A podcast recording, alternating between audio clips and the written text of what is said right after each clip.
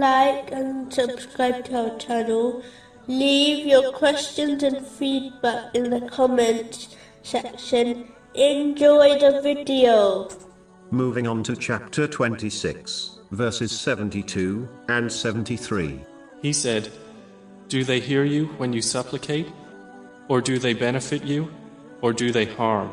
It is important to understand that nothing in the universe, from the fluttering of a leaf to the sun rising, occurs without the choice and will of Allah, the Exalted. And if the entire creation tried to make something happen, such as harming someone, they would not be able to achieve it, if Allah, the Exalted, did not allow it to occur. Similarly, if the entire creation desired to provide someone with benefit, they would not be able to, unless Allah, the Exalted, so willed. This has been advised in a narration found in Jami R. Tirmizi, number 2516. Therefore, a Muslim should remain steadfast in the sincere obedience of Allah, the Exalted, by fulfilling His commands, refraining from His prohibitions, and being patient with destiny, according to the traditions of the Holy Prophet Muhammad, peace and blessings be upon him, as only he alone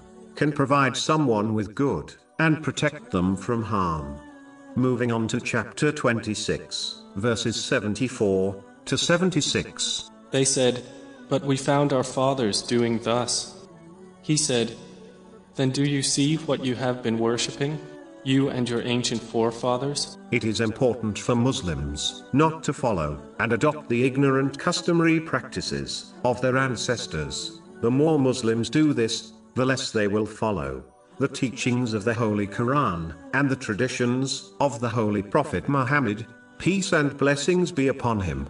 This is quite evident in this day and age, as many Muslims have adopted the cultural practices of other nations, which has caused them to become distant from the teachings of Islam.